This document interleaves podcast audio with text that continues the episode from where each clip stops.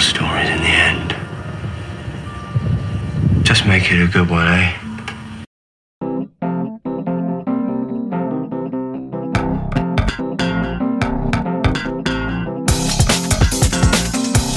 I'm Don Hall, and this is the Peculiar Journeys Podcast.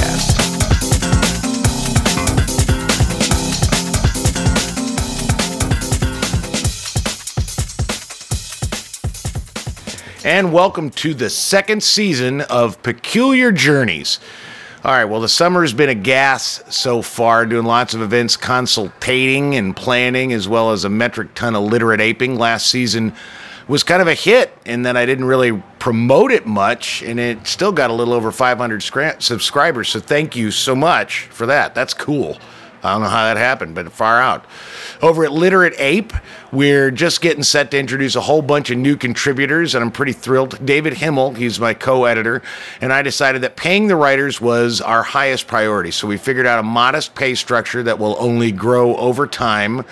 Um, we start paying in September, so look for September for a whole lot of Literate Ape content. These cats are churning out some really great writing. We've also added a third Literate Ape show, Bug House, premiering on Monday, October 2nd at Haymarket Pub and Brewery. It's a 75 minute show designed to interrogate concepts, proselytize, proselytize truth, and dissect popular thought through a lens of skeptical artistry. Three bouts, six warriors, three decisions. Bug House aims to definitively answer the most and least important questions of the day. Is Facebook good or evil? Should the nation's police force be abolished? Is Ben Affleck a better Batman than Michael Keaton? These questions and so many more will be explored, debated, and answered by a singular deciding judge randomly selected from the audience and soapboxed by some of Chicago's finest writers, stand up comics, musicians, and poets.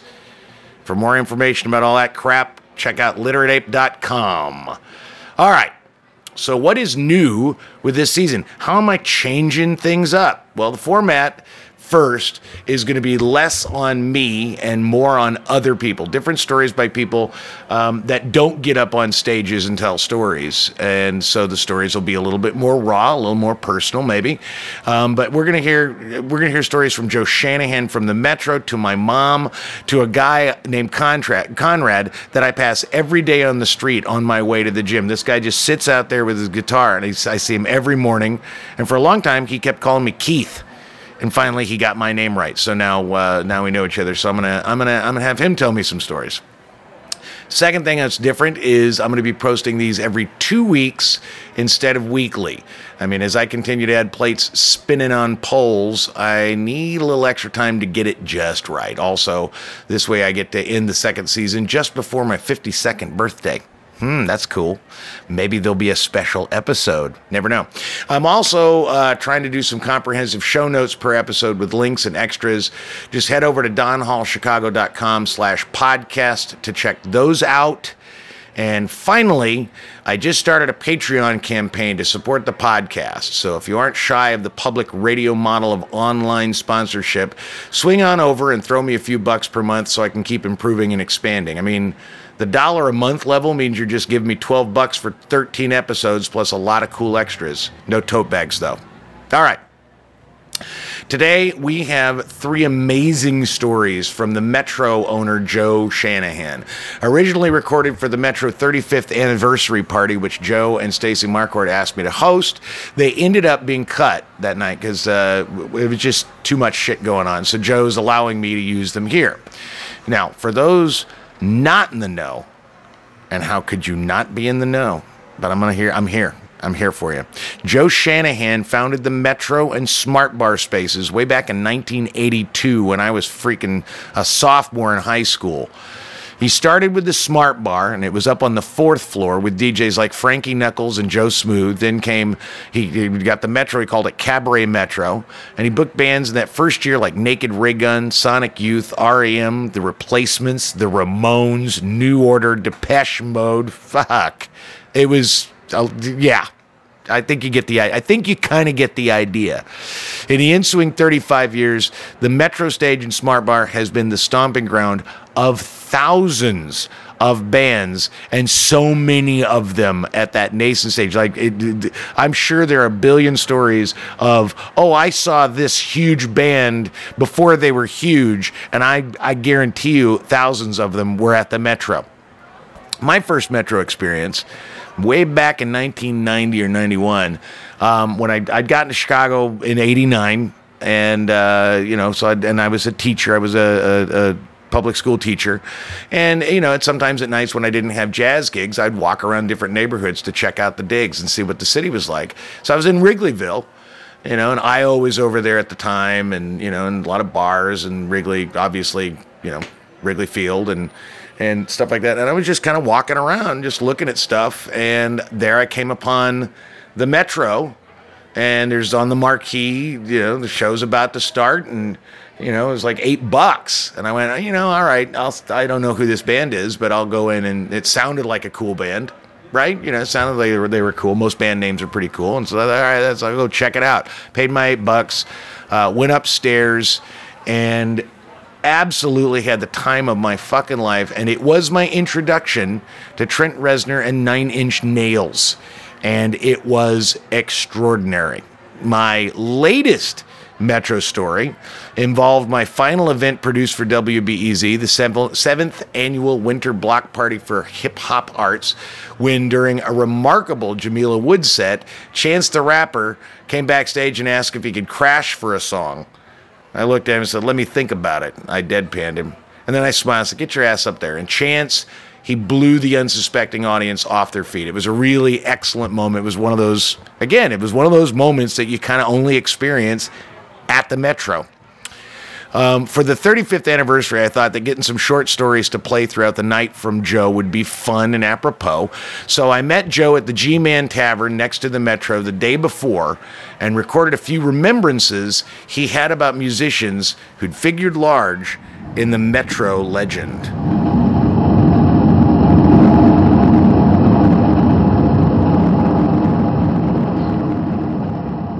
I think the first band that I have to really point to is the Ramones. Um, you know, that was a band that I sort of road tripped for when I was in college. You know, uh, I went to school in Carbondale, and I remember the band playing in Champaign or playing in St. Louis or playing in Chicago or playing in Detroit. And I went to those first tour or first album shows, you know, um, before the club was even open. So when I opened the club, the one band that I really want to kind of put it certified we're the real deal was the Ramones. And we were able to do that. And, you know, um, I got to know Johnny probably the best. Um, remember sitting with him um, years later in California at kind of a swanky hotel bar, and we talked about it was amazing. We talked about baseball, number one. He's a huge baseball fan, and I love baseball. So we talked about baseball, and he is a nut for stats. I mean, that guy knew so much. It was crazy. It was like he had a, a computer in his head shooting off baseball ERAs, you know, on base uh, percentages. It was like talking to Theo Epstein or something. Johnny Ramone, you know, and you know. Secondly, I think the one that I was maybe more drawn to because of the fact that um, he was a bit of the rough and tumble type was Dee Dee. And, um, you know, Dee Dee was like this sort of, you know, incredible, um, you know, iconic guy. You know, in the sense that he maybe at times I think had probably the most problems, you know, of, of anybody in the band. But an endearing guy, a really nice person every time I saw him. Uh, and had a good memory. You know, he'd say, "Oh yeah, Joe, you know, Metro," or and etc. So, um, and then Joey, you know, I mean, really, uh, the fact that um, you know I was able to spend some time with him. I know he came to Chicago to do a JBTV interview, and I, and somehow I got roped into that, and thankfully I, I did because I was able to spend a little bit more quality time with Joey Ramone, and you know he's he had quite the stories too. I mean, you know, a, a, you know, a rock and roll music sort of encyclopedia, you know, um, and uh, but that was it. You know, I mean, the Ramones helped sort of put me personally on the map musically, musically, and then of course when the band was able to play Metro.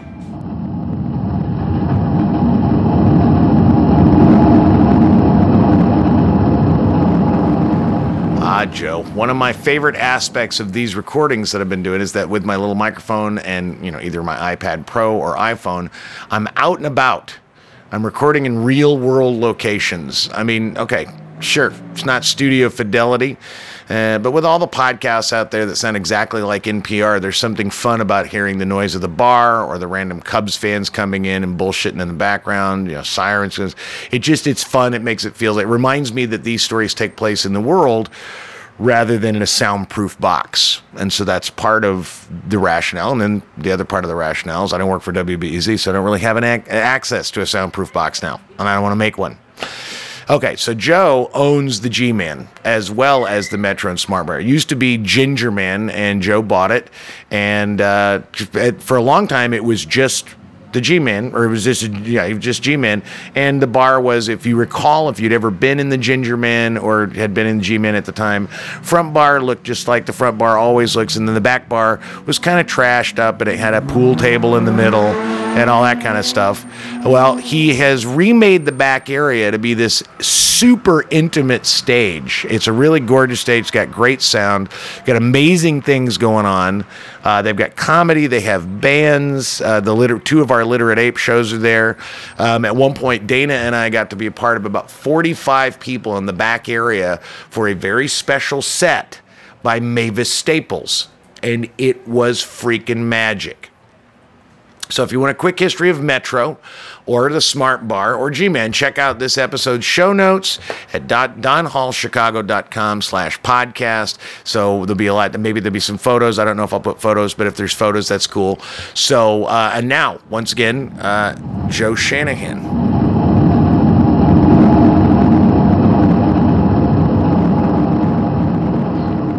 I also I woke up today and I was thinking about about someone else that you know really sort of you know had such a important um, or made such an impression upon me, and yeah, he was part of the, the again the only band that mattered at one time, and that was the Clash, and that artist being uh, Joe Strummer, and um, Joe was um, loved Metro, and um, um, I was fortunate enough to DJ at the Aragon Ballroom opening for the Clash. I would had I had a DJ slot.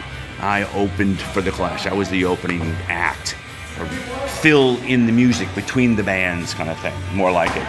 And Kosmo, their manager, kind of picked up on it, and Don Letts kind of picked up on it. And it was interesting because then I invited them all to come back to Smart Bar, the original Smart Bar and uh, they all did. They all came back, and that started like sort of this sort of like connection between myself and the band, but more importantly with Joe. And when Joe left the Clash and did uh, the Mescaleros, you know, I mean, I, I couldn't book that artist and that band quick enough or get behind that. Um, and um, Joe was one in a million. Uh, here we sit in the G-Man Tavern, I have his photograph on the wall. Uh, he and Jon Langford and I down at Smart Bar having a beer. Uh, anyone could walk up to him and talk to him about anything at any time. He never turned a person away. He was, he, he'd sign an autograph. He'd take a photo. He didn't leave until the last person left. He was that kind of guy. Um, but I have a memory of the fact that you know uh, he had such an impression, left such an impression on me as a person and as a musician. Um, so, yeah, Strummer, it's a good one.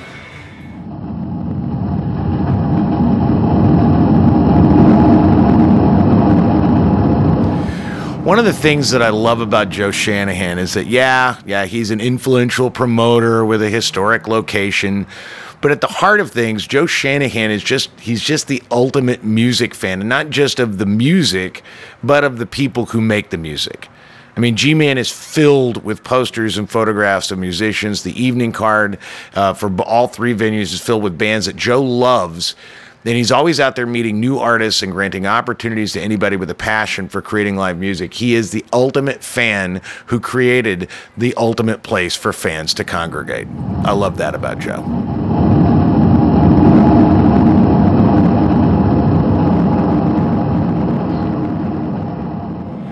been thinking a lot about Prince these days. Um, you know, we were very fortunate to have um, Prince play Metro, pick Metro as a after hours or after show party where he would basically um, charge a nominal uh, amount of money at the door uh, and give all that money to the band. And, and, the, and the band stayed really sharp and tight. That's what he told me, and that's what his manager told me. I said, "Why do you do this?" And he was like, "Keeps everybody super tight. We just go do covers. We just do songs that you know we don't even do on the in the show. We don't do show tunes. We just we're doing things off the set, you know." And I remember one time he came out on the stage in Metro, and the first thing he said was, uh, "If anybody came here tonight to see Prince drive his little red Corvette, let's get the fuck out of here." and they launched into Sly and the Family Stone, and they launched into the Beatles, and they launched into the Rolling Stones, and they launched they launched into Santana, and this was like mind blowing, you know. 10 to like 18 or 20 minute jams on all these songs, classics. And that was an amazing thing for me to experience to to work with not just uh, an icon, but truly a musical hero of mine. I, I, I admire Prince in the way that he conducted, conducted himself and conducted his business. Uh, I almost went to jail. I almost went to jail for him actually, because he went right up to the last minute, and um, you know it was like 3:59, and he had to be done by four o'clock, and he ended exactly at 4 a.m police were standing there, the white shirts were ready to say, Mr. Shanahan, this might be the day you go to jail. And I was like, I'm not pulling the plug on Prince. You have all the, you want to go on stage and do it? Please go on and do it. Uh, but he ended exactly at four, and he knew. And, and his manager Billy actually mentioned to me because he knew. I said, "Wow!" I mean, I was sweating, um, but I think about Prince. I think about the music he gave us. I think I think about what and how he affected um, so much of what went on in, in Smart Bar because I mean his records were played right along with hip hop and house and everything else. Prince was transcended all those genres. He was his Prince, and that and that that goes without saying. That I am so grateful and blessed that the fact that we were able to work with him and stand there in that room and see him do his thing. Um, Prince.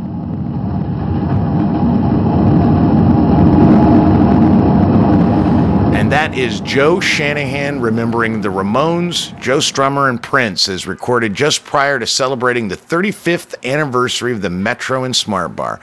A huge shout out goes to Stacy Marquardt, my comrade in arms over on Clark Street. I've worked with a lot of people in Chicago, and Stacy is just one of absolutely right up at the top. She's amazing. She rocks. Um, if you go over to the Metro, ask for Stacy and give her a hug because she rocks. Now, the 35th anniversary party Holy shit, that was four hours of booze and delicious food and so much love and respect given all night long. I mean, it was kind of a clusterfuck because there were so many people that were getting up on stage and had been scheduled to get up on stage and, and speak. And everybody had been told, you know, can you keep it to three to five minutes? And no one did because everybody had so much stuff they wanted to say. In addition to that, Stacy put together a series of four videos that we played uh, during the evening showing hundreds of clips of bands that played there on that stage 1982 to 1992, 92 to 2002, and so forth. And it was. It was kind of amazing. It was astounding to see how much talent and punk rock balls graced that stage. I was and am just prouder than shit to have been on that stage that night and to be considered a part of that Metro family. All right, one more Patreon plug. Regular patrons of the one dollar per month level will get extra Joe one one extra Joe Shanahan story as he tells us about Iggy Pop, but only for those Patreon donors. For that story, you go over to www.patreon.com slash peculiar journeys Toss me a few bucks. I guarantee you'll be glad you did. A couple of quick plugs for Literate Ape. Tuesday, August 22nd at G Man at 8 p.m. is Identity Flip Sexual Awakenings. Six writers flip stories of when they knew what their thing was. I just want to point out that this will feature both David Fink and Roberta Miles. So it's going to be it's going to be a fucking tour de force. Thursday, August 24th at G Man is the sickest fucking stories I ever heard at 9 p.m. Join dealer David Himmel and a cast of local comedi- comedians as they play Texas Hold'em and trade stories of the grotesque, sick, and depraved. If you have not seen the show, it really is it's worth the 15 bucks and it's a blast. You can find out all about Literate Ape events at literateape.com slash events.